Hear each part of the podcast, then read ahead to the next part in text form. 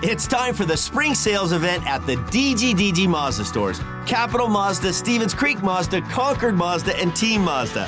Hey, it's Shondell Grand. And right now, we've got a huge selection of brand new Mazdas with exciting spring incentives across our entire lineup.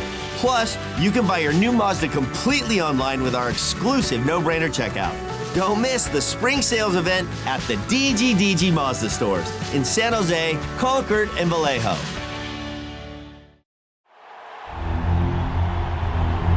It's time for the Sharks Morning Skate with all the latest on San Jose Sharks hockey.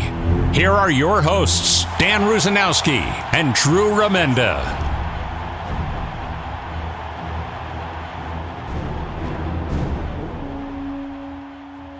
The morning skate is always special after a great game or after a rough game, and we are here after a rough game. Harkening memories from 1992 93. So many moments in the last game against the Vancouver Canucks go back to that era, Drew.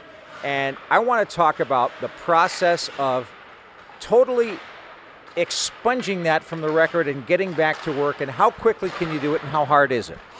Um, I was never a believer in just throwing it away and flushing it. I've never been a believer in that. How the hell are you going to learn any lessons? Like if, if you're if you're parenting and your your child does something wrong, you don't just flush it away. You address it. You try to correct the behavior, and you move forward. Now the way that the way that you do all of that is certainly different from back then to where coaches do it now. But if David and his coaching staff said, ah, we're not even going to talk about it, then they're failing as coaches. And they didn't do that. No, they, they addressed it. They addressed it, and they addressed it well, and they should have. And I talked to, you know, we, we talked to David this morning, and we talked to some of the players. You hold on to that, and you learn your lessons from that. But David said a very smart thing today. He goes, You can't let Vancouver beat you twice. In other words, and, and that was an interesting point yeah. because he said that, and my immediate thought was, "Hey, buddy, you're playing the Pittsburgh Penguins tonight." But then I thought about what he said yeah. and what he meant, and he's saying you can't be playing the Vancouver Canucks tonight. You need to move on. Exactly, exactly right. And that's what I meant right. by expunging. Yeah. Well, that's what that. So it, that's kind of a personal thing. Like talking to Kyle Burroughs this morning. This morning, I said, "When do you let this go? When do you when do you let the lessons of the last game go and move forward?" He goes, "I go home. I watch my shifts after the game.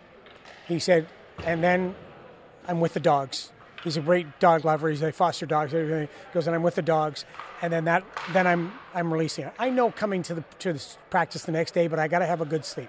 I got to take care of myself. That's part of being a professional. That's part of being disciplined. Is I have to have that rest. I have to have a good sleep, and I have to be refreshed and energized, ready to go.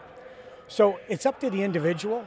But by now, you know, as as we're about you know seven eight hours away seven seven hours away from the game.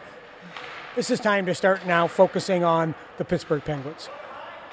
You've you've as a coach you've done what you've done to think that you can prepare them.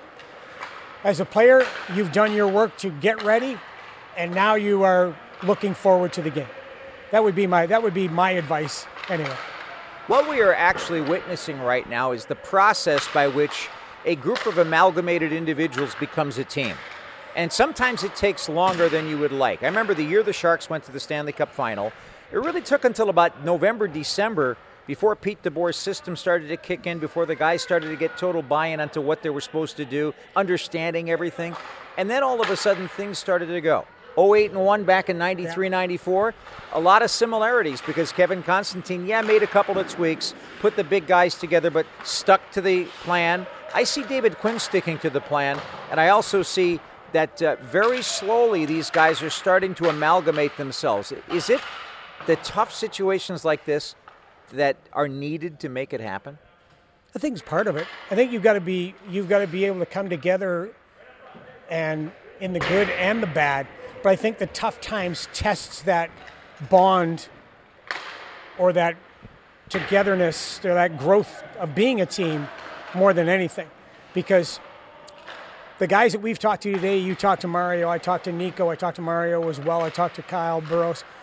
One thing that you're seeing, or that I'm hearing, I should say, is you can't let a shift and you can't let your energy after a shift drop or die.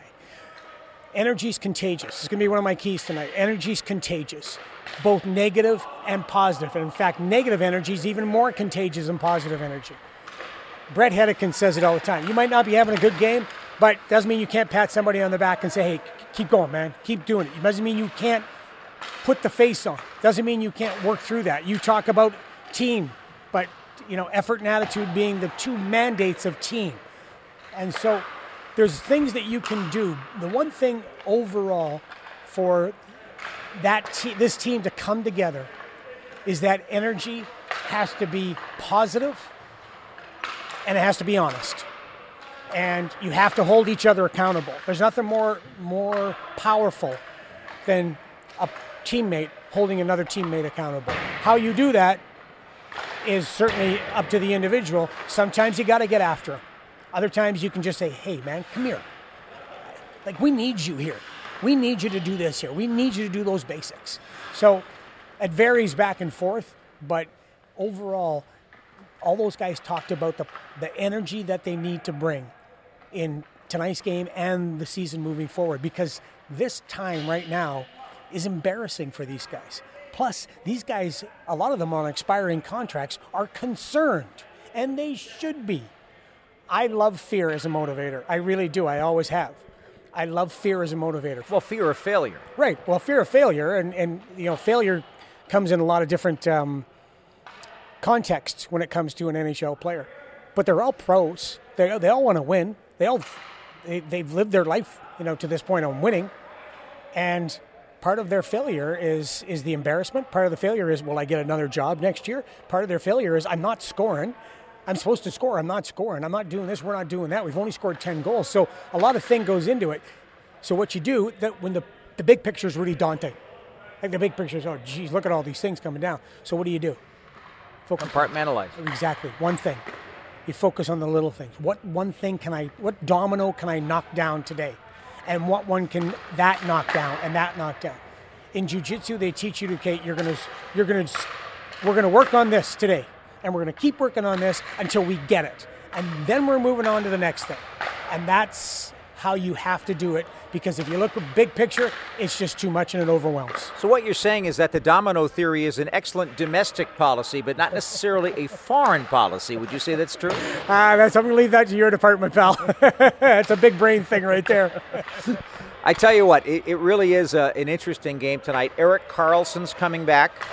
Sidney Crosby is playing in his 1200th National Hockey League game. When you think about it, and all the injuries he's had, he really is a little further along in his career. The fact that he's gotten to 1200 is a testament to A, his dedication to the sport, but B, also the medical people he's worked with because he's had a lot of injury problems in his career. Yeah, he, he really has, especially that head injury and the neck injury was, was huge.